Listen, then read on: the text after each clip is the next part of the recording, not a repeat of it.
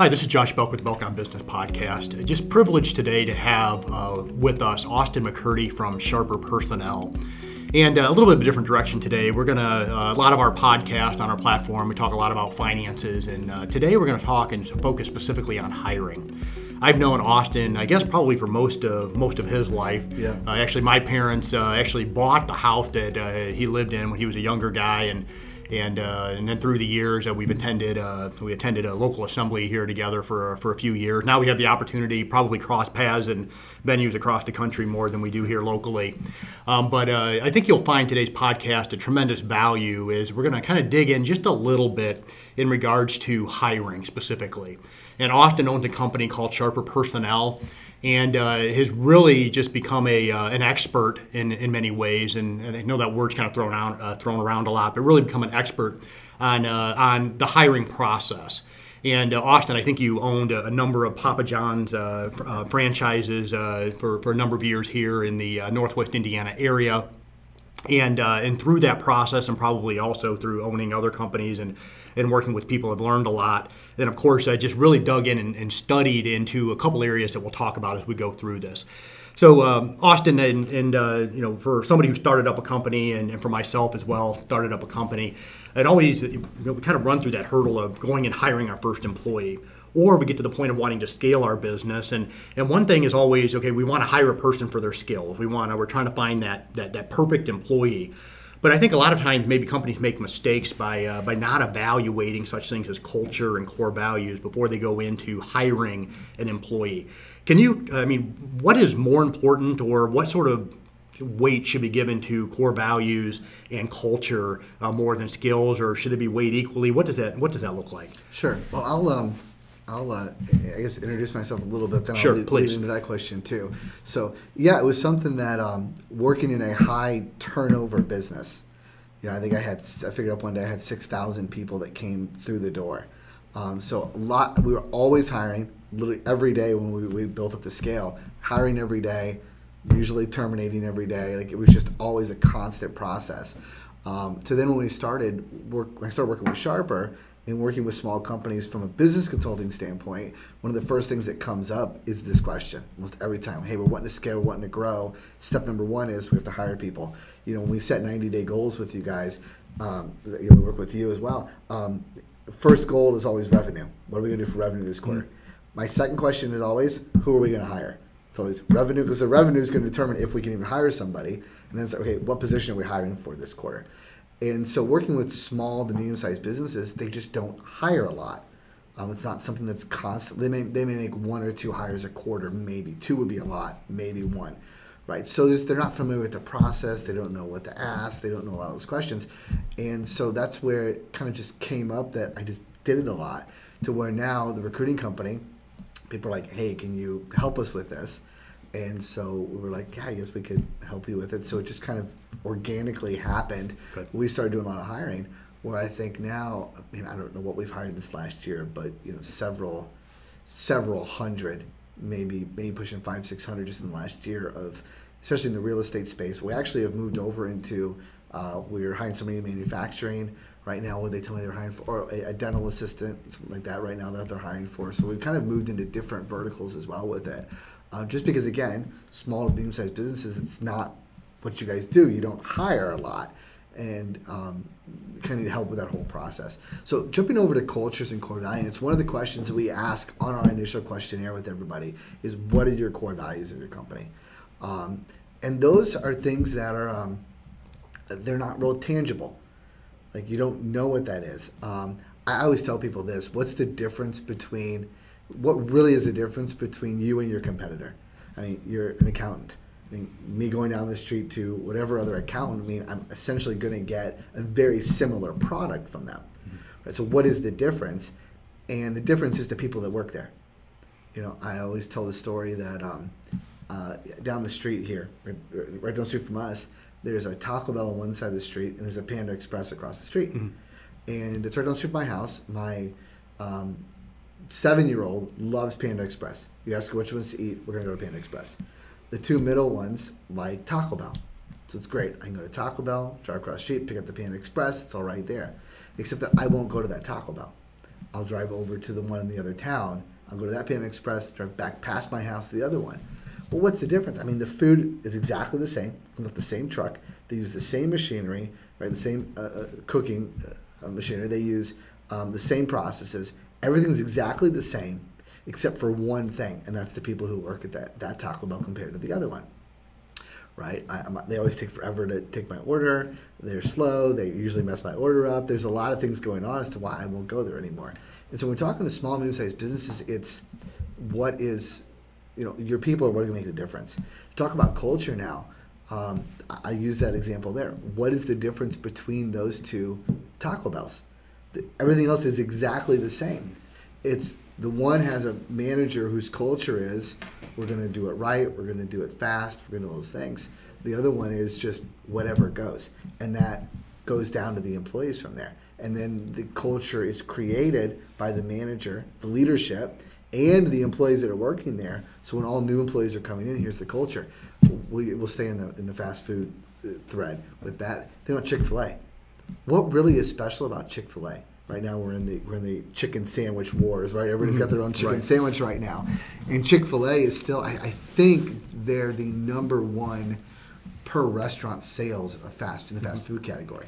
And they're not even open on Sundays. They're only open 6 days a week. But you go there and, I mean, their Chick-fil-A, their sandwich is good, but it's not like it's this amazing chicken sandwich. You know, I personally prefer the Popeyes one. Don't tell my daughter that. She's like, that's God's chicken at Chick-fil-A, you know. But you know, the chicken sandwich is just a pretty basic chicken sandwich. And but when you go there, what is it about? It's the service. Where is that coming from? I mean, they're essentially hiring the same talent pool as everybody else, the same price point as everybody else. It's not like they pay an astronomical more for their employees than the other ones do. They've created this culture, right, where they all say, my pleasure. My pleasure, right. Right? The culture is one of, they're walking around, people emptying the trash will see you and say, do you want me to refresh your drink? Right? That culture is just completely different when you go to Chick-fil-A. I opened up one of my stores in the Chicago market here, I won't say which one, but we really, really struggled with employees at that store. Just the getting good employees in and the culture of that restaurant, we had a really hard time with it. I had to bring employees from other stores to try to work there, things like that. When I sold them all, right down the street they opened up a Chick-fil-A. And they're going to pull from the same talent pool I was pulling from, and I thought like they're going to really struggle. They're just late all the time and all that kind of stuff. I dealt with stealing and stuff like that, and you know, I pulled up that Chick-fil-A when they opened, and it was like going to any other Chick-fil-A in the country, right? Really, my misconception, you know, of the employees, they were able to overcome because of the culture that they have in there. So a lot of small businesses, right? You look at large companies, you know, Disney, Apple. You go through them all, and you can quickly Google Papa John's, Google Chick-fil-A, what their core values are, right? What their purpose of their company is. When you get to smaller companies, a lot of us haven't done that. We think, oh, that's just, you know, whatever. It's not that important for us, right? What we're doing today is important. And it really is, because it sets the tone for how you hire, how you fire, how you incentive, how you reward employees.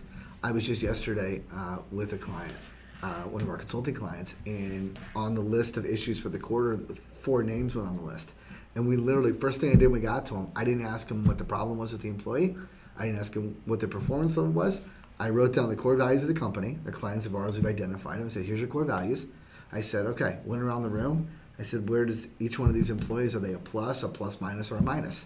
You know, on it. Plus being they exemplify the core value, plus minus, room for improvement, but they hit the minimum standard for us. And then the minus, they're not there at all. And I literally went around the room with the leadership team, about 10 people, and I said plus, plus, minus, and minus. And we wrote it all down, and almost all of them measured them the same in the core value. I forgot which core value it was. I want to say it was hard work or something like that, the hard work category. No, integrity was one of them. All of them ranked them negative, that employee. And I literally finished, and obviously in that same, I never recommend or say they should let somebody go. That's their decision to be made. But I literally, all I did was put that up there. And I'm like, any questions? Anything else we need to I don't know if this is a productive employee or not. It was just somebody they were concerned about. And they all were like, yep, it's time for us to have a conversation with them. Okay. So the core values as a small company don't think this is just some like corporate voodoo thing that they do. It's important for you to know what your core values are. And core values are things that aren't just I'm sorry, it's I'm done. You know, my personal core values are consistency, honesty, respect, and excellence. You know, and when somebody comes along, and Gary will joke about it, but well, I think you spend time with Eddie Wilson, mm-hmm. and when I'm at an event, I try to identify. I'm at one of Eddie's events. One of the things is like he will stop and he will talk to me like there is nobody else in that room, you know. And it's that respect. That's one of my core values, and I recognized that. And it was like I think the world of Eddie. It's literally because I feel like he respects me, and it's a core value for me. As soon as I feel like somebody doesn't respect me, it's like I'm done talking to them. You know, consistency is another big one with me. So make sure as a company you identify what those are. There's different ways you can go about doing that. And, sure. So there are core values. I know there's kind of like, I don't want to say test, but essentially a process you can go through to kind of identify what the core values are. And it sounds like the core values for, of course, I know what they are for me personally and the company. Having gone through this exercise before, but it sounds like the core values really kind of are like the North Star for our company. So if and I know for us here at the firm level, it's kind of one of those things we don't even want to work with a client. So it's not just employees or hiring and trying to identify whether or not a new potential hire is going to match those core values. But even today, I had two sales calls today, at the firm level, and when I'm going through the asking questions. More than do I care about their structure, do I care about anything else, what they have going on, or their pain points, although we're there to solve the problem. It's really kind of, okay, is this client going to align with our core values, even at that level, to make a determination of whether or not I want to work with them. Yeah. So the core value is really a kind of a North Star, and that sounds like it really should take a little bit, not ultimate preeminence, but definitely take a priority. Sometimes maybe a little bit even more than the overall skill set, which we'll get into the analysis here in just a bit, which is kind of where your area of expertise. Yeah, and I'll tell you this, the core values, that is what I recommend the first in-person interview. And we recommend at least a 3-interview process. We can talk about that in a minute here. But that first in-person interview, that entire interview is about, does this person match our core values of the company? You know, and that's literally what it's all about. At that point, you should have already vetted through their resume and through some other tools whether they're qualified for the position. You know, at this point, and there should have already been a phone interview taking place to kind of verify this is a real person. Mm-hmm. But by the time they're coming into the office, it should be, are they going to be a core values match in here? You know, we talk a lot about that right person, right seat, and everybody kind of says it like just trivial, like just it's a catchphrase, right people, right seats. Well, really, it's two different things going on there. It's the right person in the right seat. You can have the wrong person in the right seat, and you can have the right person in the wrong seat. So right person, wrong seat is somebody that matches your core values, right? They're loyal, hardworking, salt of the earth, just great person. But then the wrong seat, which is they can't achieve the goals that the business needs them to achieve, right? They can't produce what the company needs them to produce. Wrong person, right seat is that person that doesn't match your core values, but they can get the results you want. Right? They're the person that comes in the office and everybody cringes and nobody wants to deal with them, but they get the results. I often find it's easier to fire those people than it is the people that match your core values.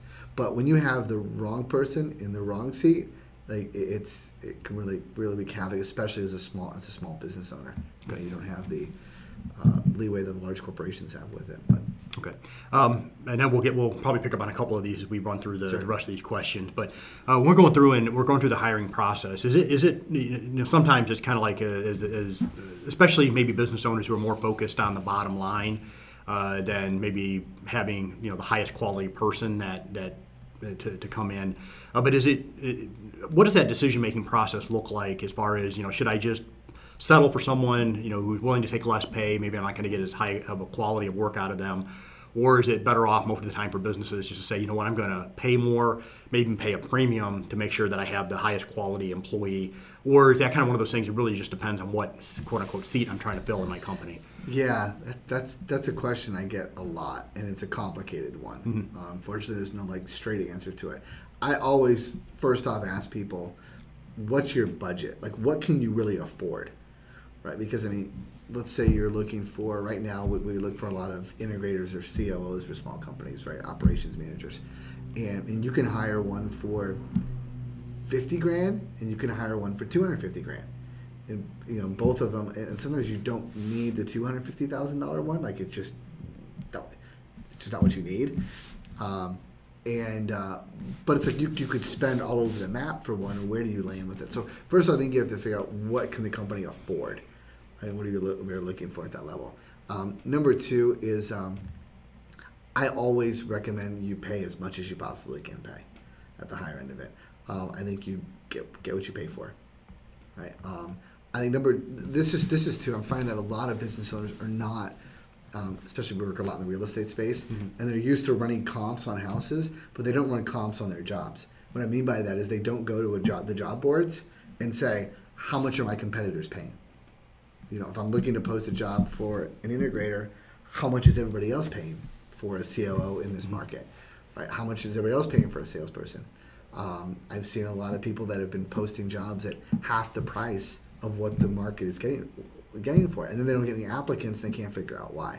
It's like you're not in the range. At the same time, you shoot at the bottom of the range, and you can go to a place, I think salary.com, where you can actually put in your zip code and the job and find it out. Go to Indeed, look it up. It's not going to cost you anything to do it. Take you about 60 seconds.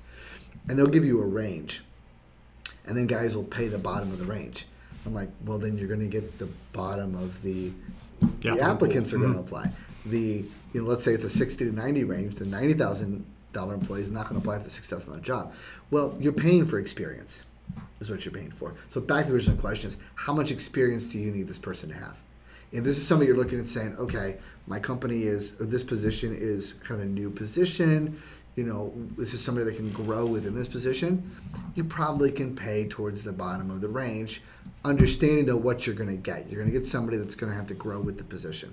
If you're like, okay, we just lost somebody, we need to bring somebody in, you're going to pay at the top of that range with it. I read some interesting information in the last couple of weeks. You were just at the event I was talking about it. As somebody who's a passive candidate, in other words, they're working someone they're not looking to leave their job, their number one motivator to get them to leave their job is money. Like that's what will take to move them. You take somebody who is actively looking for a job, and when they surveyed those people, they found that they were looking for advancement opportunities. It wasn't so much about the money; it was they were looking for advancement, additional training, things like that. So it's if you're trying to pull somebody from somebody else, you're probably gonna have to pay a lot more. And again, I was going to be paying for experience. How much experience do you really need? You need to kind of evaluate that, and then be prepared to pay. You know, if you need someone with experience, be prepared to pay quite a bit, especially in this market right now that we're in. You know, there's a lot of jobs out there, and people are getting a premium even when they don't have the experience because they're just paying so much right now. Mm-hmm. So you're kind of prepared for that. Okay. My recommendation is get what you pay for, pay as much as you possibly can. Okay. So I'm an established. So I'm an established company. I am going to make a determination. I have a seat that needs to be filled. What is there kind of a process in place or a process as far as in thinking as it relates to whether or not I hire from within? So I have an empty seat, say it's a middle level or upper level of management in the company. How do I go about making that decision whether or not I should hire from within, promote from within versus going outside the company and bringing somebody else new in? Yeah. My suggestion, and we actually have this on our questionnaire as well, is are there any internal candidates? Like, is there anybody internally? It should always be your first go-to is internally. To go back to the first thing we talked about, hopefully by this point, you know if that person in your company is a good culture fit. So you've already taken that off. They also already have an understanding to some degree of the company itself, and more than likely the position that they would move into. So the learning curve is much, much quicker. You don't have to explain them company policies. You don't have to explain how things run around here. They already understand. They're just learning a new job. And back to I mentioned that people who are actively looking for a job are because there's no advancement opportunities in their current company. So it also shows that you have a culture of promoting from within and moving. My dad worked at UPS for 35 years. Mm-hmm. He started out working as a clerk. Then he moved into a package car delivering packages. Then he moved into driving a semi. right? And they were each better jobs than the one before. And when they actually trained him to drive a semi, like he was in training, it was part of that. UPS always looked internally and allowed people to move up to the company. So my recommendation is always to look internal first and see who you have. You already should know a lot about this person that you don't know about the new candidate coming in. And again, you already know their culture fit. They already understand the company. Learning curve is a lot shorter.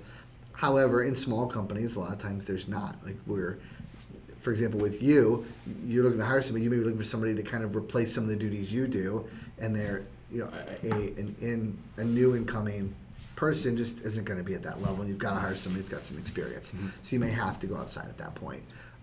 But I always look internal first. Okay, and I'm sure if you're looking to kind of shake things up, sometimes maybe looking outside first might be the, but otherwise it sounds like looking at first. Yeah, right. There may be, if there's a different strategy there, like you're looking at a department and saying, "Hey, I need to." You'll see it in sales a lot.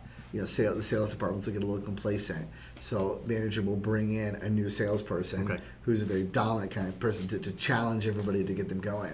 You know, I used to do it in the pizza delivery world. I bring over a delivery driver who was very, very aggressive driver, you know, because the guys were going too slow, and it would kind of get them to pick up the pace a little bit. They should never break the speed limit, by the way. So, but, you know, just to move, hustle on their feet, not in their seat, at least they tell them. But I bring another guy, and all of a sudden he would be delivering faster, he'd make more money, he'd be taking their deliveries because he's getting quicker, you know, and they would all pick up the pace. So, yeah, if your strategy is trying to mix up the department, that's different. But, you know, generally speaking, if you have a position open up, you want to look internal first and see if you have somebody before you go outside. As someone who, I mean, literally just onboarded or hired an employee here just a few months ago and kind of going through this process, it's a very different economic environment that we're dealing with. Mm-hmm. And kind of even the process of trying to identify someone and then, you know, very competitive environment right now in hiring. And it was not a fun or an easy process. I know that Sharper Personnel, we had engaged them and really kind of help us a lot with kind of building out this process. But especially right now in this economic environment, what is the best process for going about hiring an employee? Yeah. Well, in your industry, we're with a few people in the industry, you all's recruitment time is extremely long. Like you need a very specialized person for what you guys do. So it's your recruitment. I was talking to somebody else. They told me that last time they had hired for a position we're helping them with, it took them, I think, 9 months to find somebody. In the previous company, they had worked there for that position in accounting. Like it's really, really tough. Process right now, so kind of a little bit of information too is what they're running into right now with the job boards is that companies, because you have a lot of these free job boards like Indeed, things like that, where you can just post a job for free. So what a lot of companies are doing is they're creating these ghost jobs where it's just if the right person comes along, they would hire them. So they'll just post a job out there, not necessarily even for actively recruiting. They're just in case somebody comes along and sees it and wants to apply, or they'll forget to shut it down after they've hired, whatever. So you go to the job board. I was just looking for somebody in San Diego, and there were 9,000 project management jobs available in San Diego because people just weren't shutting them down. They're these ghost kind of jobs. So right off the bat, you are dealing with a lot of perceived competition out there. So we'll tell you that we're recommending a lot of our clients that they kind of put a little bit of money behind boosting those posts to get to the first page because there's just 50 pages of jobs, number one. Number two, the recruiting side, we're working with it now. It's kind of, I almost hesitate to talk about it because we're kind of testing it right now. Not that it's a new concept, but it's a new concept for a lot of our clients in the small business space, is offering sign-on bonuses. It's something that not a lot of small, medium-sized companies are doing. Some of the larger companies in different industries, I was reading about it in the lumber industry. I'm sorry, the sawmill industry, they're doing it right now, is they're offering sign-on bonuses to differentiate themselves from their competition. So when people are on the job boards looking, that jumps out. So it's something to go look at and see, is your competition offering sign-on bonuses? And then sign-on bonuses can be structured all different kinds of ways. Yeah, it's not like day one when they start, you're handing them a $10,000 check. You may say, I'm going to pay it out over the course of a year. It's going to be paid out quarterly. You're not going to get it for the first 90 days. I know somebody recently got one that it was spread over 3 years.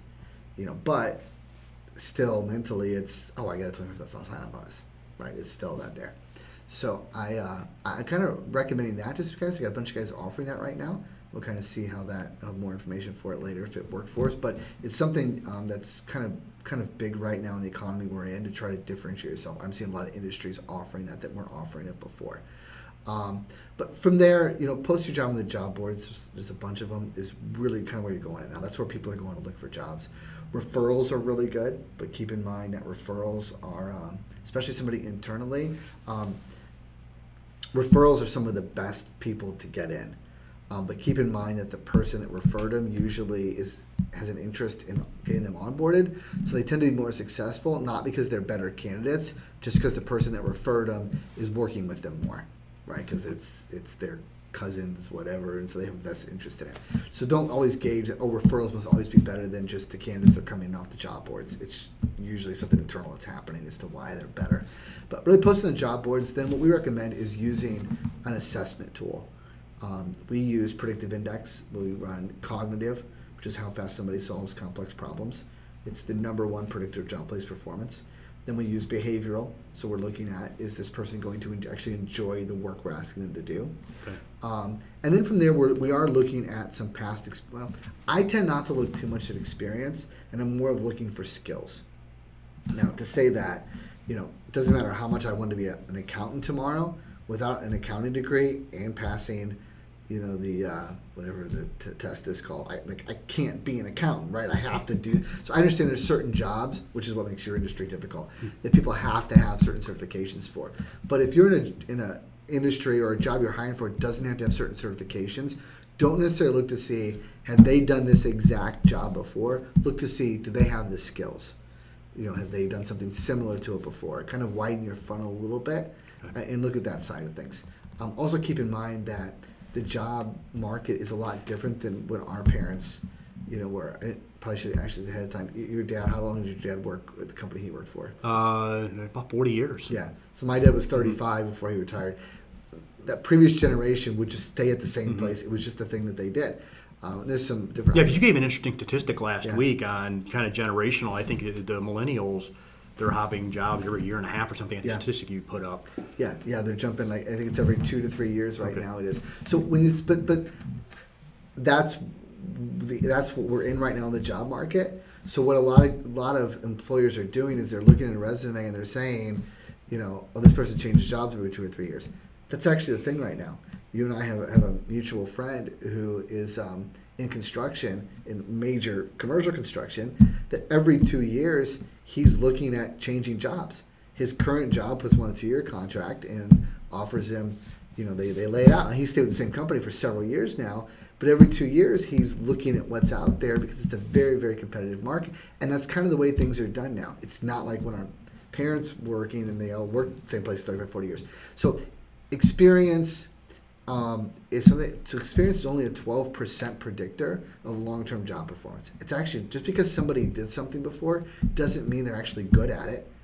It also, I heard somebody make this comment the other day.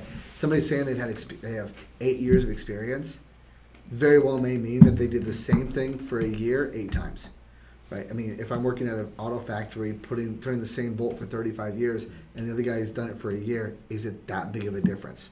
Probably not. So it's things like that you want to kind of dig through. And also, with the era we're in, people's resume, and there's resume builders out there. There's people who coach people on how to write resumes. There's people in a resume can kind of, I hate sales. I despise it. I'm a terrible salesperson. However, I can put together a killer sales resume. Gary, at one point, Gary Harker at Sharper gave me the title of sales manager at one point. I was not the sales manager. Gary was the sales manager. He just it's on my business card. And I could and I could put that on my resume, right? And I've helped in sales in Sharper, so I could put down, I've helped sell this much money in revenue. I sell PI subscriptions, which is more like I teach people about it and they tend to get a subscription. I was the #1 salesperson in PI like 2 years in a row. Like I sold True Green when I was in college. I can put together a pretty good resume. Now I worked at True Green and worked there like 2 months and didn't sell a single thing and hated every minute of it. The sales for Sharper is really, Gary, I'm more of an order taker. Gary sells everything. But I can put together a really good sales resume if you're offering enough money for the job. So you look at a resume, kind of to tie into the process is once I've gone through resumes, I'm looking for skills. My phone interview that I have with them at that point is really, I get them talking about the job they worked at before. I don't ask a lot of questions, because then based on them talking, I can understand whether they really did what they said they were good, like what they put down that they did. If they can talk intelligently about what they did and can give me a lot of information, then they probably did it. If they're just like, oh yeah, I did sales for I did sales at True Green, and that's where it kind of stops, and they can't tell me much more about it, probably don't have a lot of experience on it, even though the resume may say it. And I'm assuming probably the excitement level or the energy level that they bring to the conversation probably is a little bit of a tip-off as well on whether or not they enjoy the job. Exactly, yeah. Okay. Yeah, definitely too. You're looking for kind of those verbal cues and stuff like that. And then from there, we usually go into an in-person interview, which is kind of a cultural interview. Okay.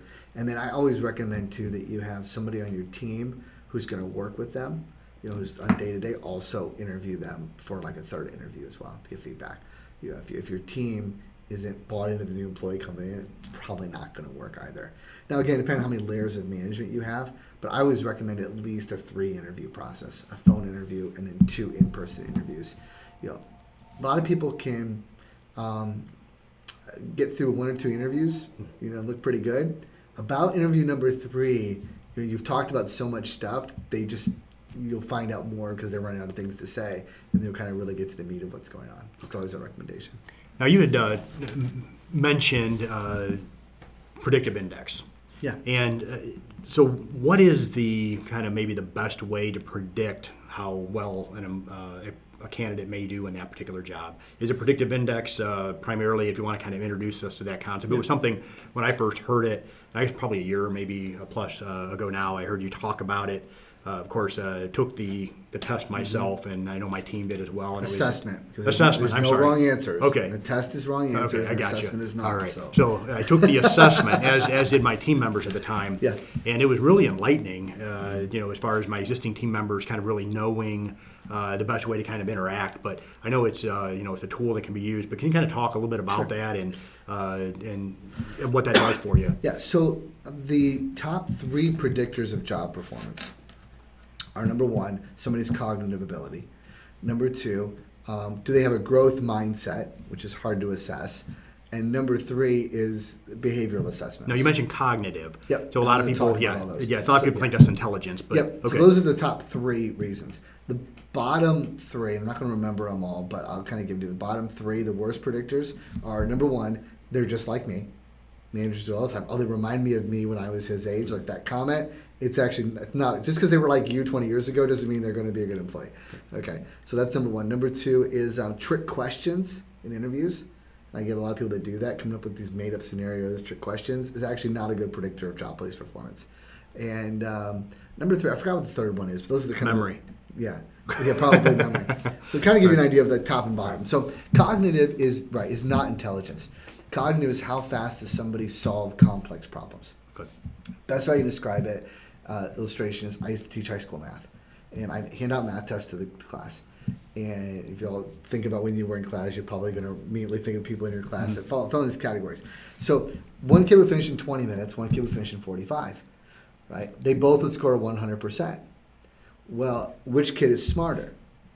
I don't know. And everybody would immediately think, oh, the kid in 20 minutes is smarter. It's actually not what that means. Because they both are going to get 100% of the score on their test. They're both going to get A's on their report card. Actually, the student that was in one of my math classes in high school, she was always the last one to turn her paper in. But at the end of the year, she had the best grade in the entire class. Right? And you would have looked and said we all were frustrated because we'd all be done with waiting on her. It's not intelligent. But back to that. So they both score 100%. Which kid had higher cognitive ability? The kid that finished in 20. That's what we're measuring. He was able to solve all the answers correctly in 20 minutes, the other student did it in 45. Okay. So that's what cognitive is. Just so happens that how fast somebody solves complex problems is the number 1 predictor of job place performance at around 42% predictor. Resume is about 12. Okay. So whether they've done it before is only about 12. So it's very, very high. However, most of us ignore that. And again, a lot of it is people think it's intelligence. If you think about IQ being the size of the sponge, cognitive is how fast does the sponge absorb. It's another way of thinking about it. Okay. So what I've experienced in the work environment is you have that employee, that team member that needs you to explain things 3 times, right? Like they're going to get it, but you're going to explain it, and they're going to go back a second time. Then maybe the third time they finally get it. Then you have those employees that you tell them the first time, they're like, got it, right? They just learned it quickly. It's a really good replacement, or a thing that, replacement I could say is probably this word, for experience. Because really, what is experience? Experience is they already solved the problem before. I'm not asking them to solve a new problem. They've done it before, they're just applying what they've solved before. Well, if I bring somebody in with a high cognitive score that's not done the job, and they can solve it in 30 seconds, it's going to look a lot like experience because they can solve it so quickly. So that's where it's a good exchange, which is also why we don't run cognitive on current employees who are performing at a high level, because they're already doing the job well. I'm not worried about them learning how to do their current job quickly. So that's number one with cognitive. We run all that on every candidate. The growth mindset one, I usually will go after that one in an interview by asking them what have they done in the last 12 months of additional learning. Have they read books? Have they gotten some additional certification to see if they have this mindset that they want to grow? I don't know an assessment that will give you a growth mindset, and I just found that out. That's kind of how I look for it, is just seeing what have they done. Last one is Predictive Index, which we use not only for hiring. It's about a 28% predictor, it's still very, very high. We also use it to know how they're going to interact with the rest of the team. Behavioral is what motivates somebody. And what we're looking for is the job we're asking them to do actually going to be the motivator, right? Is the job the carrot or is the paycheck the carrot, right? And so, because if you like what you do, you never work a day in your life. I always remember, I hate mowing my grass. And my dad's watching this, I blame him for it, because we had to mow. After my parents sold their house to Josh's parents, we moved to 5 acres, and I had to mow 5 acres with a push lawnmower. And so I hate doing yard work. So my yard looks terrible because I don't like doing yard work. The grass will get really long. I have no landscaping. It looks terrible. Across the street from me, he retired 10 years ago. I'm pretty confident to mow his grass. He mows it every other day in the summer. He has 27 bushes and trees in his front yard in a neighborhood. He would never dream of paying somebody to mow his grass, let alone even let them touch it, right? Whereas me, I'll hire somebody, I don't want to touch it. My neighbor actually mows my grass for me. It's great. So, why? Because he loves working in the yard, and because of it, his yard looks amazing. I don't like working in the yard. My yard looks terrible. And that's the kind of the concept we're looking at employees. If you hire somebody who's only coming to do the job for you because of the paycheck, right, then what's the motivator? More money. The only way to get them to continue the performance level is to put a bunch of rules in there and threaten them with their job, or continue to offer them more money, right? Incentive based, this and that. And not that you've got to pay what's average for your, like, you're not going to be able to pay less and then do this, right? You've got to pay what's average for your industry or for that position. But that's a big determining factor of performance and engagement level is, did we get somebody in a job that they really, really enjoy doing? I talked about how much I hate sales. You put me in sales, I'm not going to like doing it. It was like, we assessed some of your employees and kind of went over it. And one of your employees that I think does a lot of bookkeeping, and I saw it. It's like, wow, he really likes bookkeeping. And I think he's done it for decades at this point now.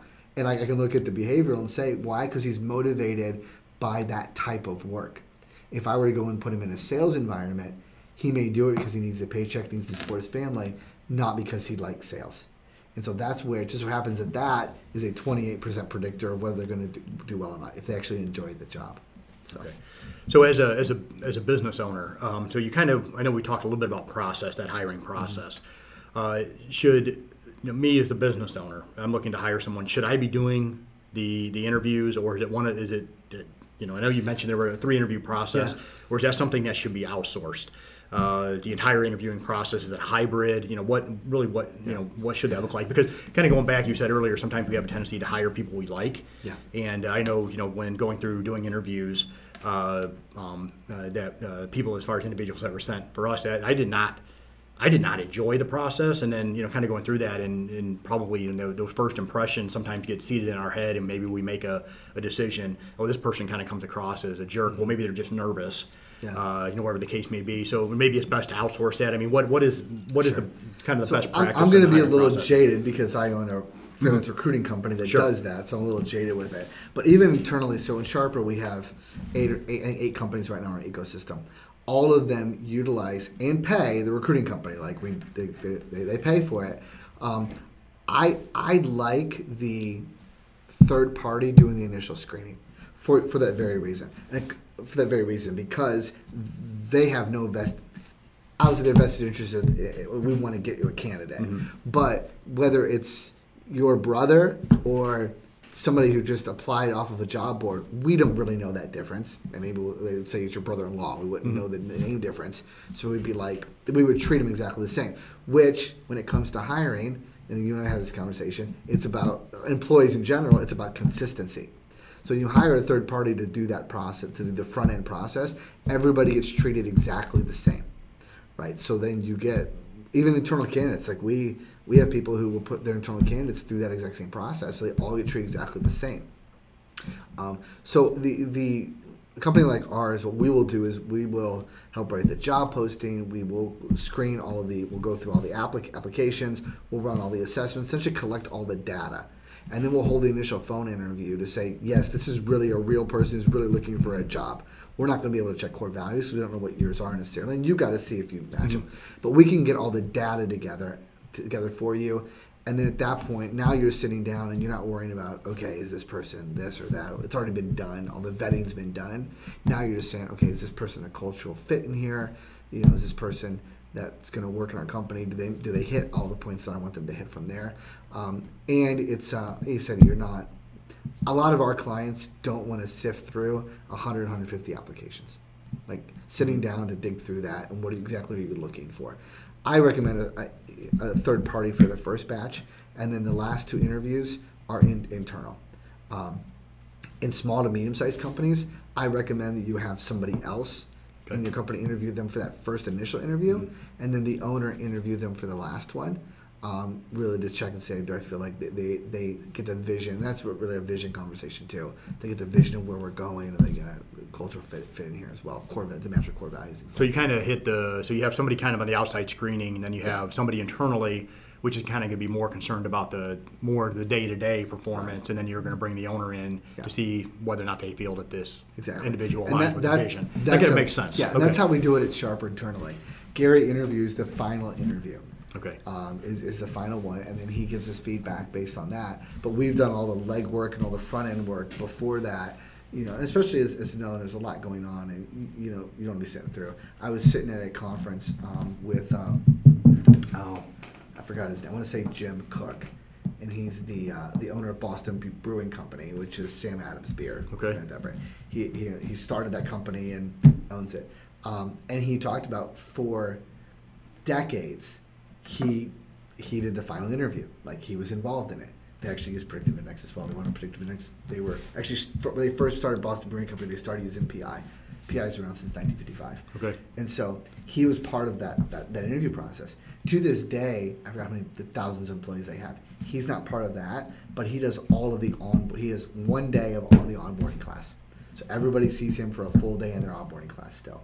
So I think as much as possible, I mean, not that you're sitting there as the owner going through those applications, but you at some point towards the end should be involved in that process of checking that as well. Okay. So. Austin, a ton of incredible, valuable information you've given to us today. Somebody wants to work with Sharper Personnel. Can you explain a little bit how they get a hold of you or your company, and then what does that process look like? I mean, right now it is difficult to find people, and I'm sure undoubtedly there are listeners that want to reach out and want to engage with you. Can you give us a little bit of contact information? What does that process look like? Yeah, absolutely. So you can always go to sharperpersonnel.com. On there, there's a link where you can kind of fill out some information for us. Okay. Kind of get to know a little bit about your company, see if we're going to be a fit for you or not. And then somebody from our office will immediately, usually within 5 minutes, reach out to you from there and kind of walk you through this process that I'm going to walk it through. And you can always email me at austin@sharperprocess.com as well. The website might be easier to get you more information.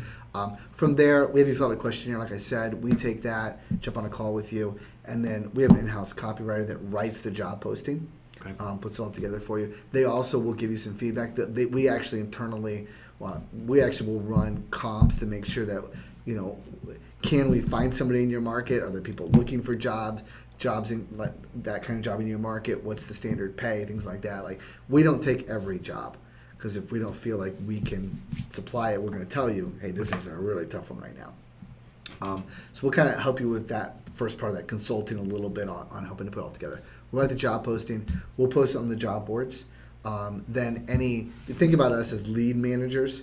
So anything coming off the job boards, any leads that you have, referrals, things like that, all are going to come to us. We, at that point, are going to run the assessments on them, cognitive and behavioral. We're then going to hold the initial phone. We're going to go through all their resumes. I'll make sure they're updated. A lot of times the job boards are not updated. You need updated ones from them. Check that. We then are going to hold the initial phone interview and then provide a packet with, okay, here's who this person is. Here's they hit all the markers you told us you were looking for. We also do not recommend who you hire. We're just collecting all of that data and saying, here. So we're bringing it down from 100 down to maybe 5. That's in. Here's the 5 people who actually qualify and meet all the markers we're looking for in this job. And then from there, it's for you to decide, which one of them fits the company based on your interview internal process. But we're going to bring it all the way up to that point there for you. That's great. Awesome. Austin, appreciate you being here today. Cool.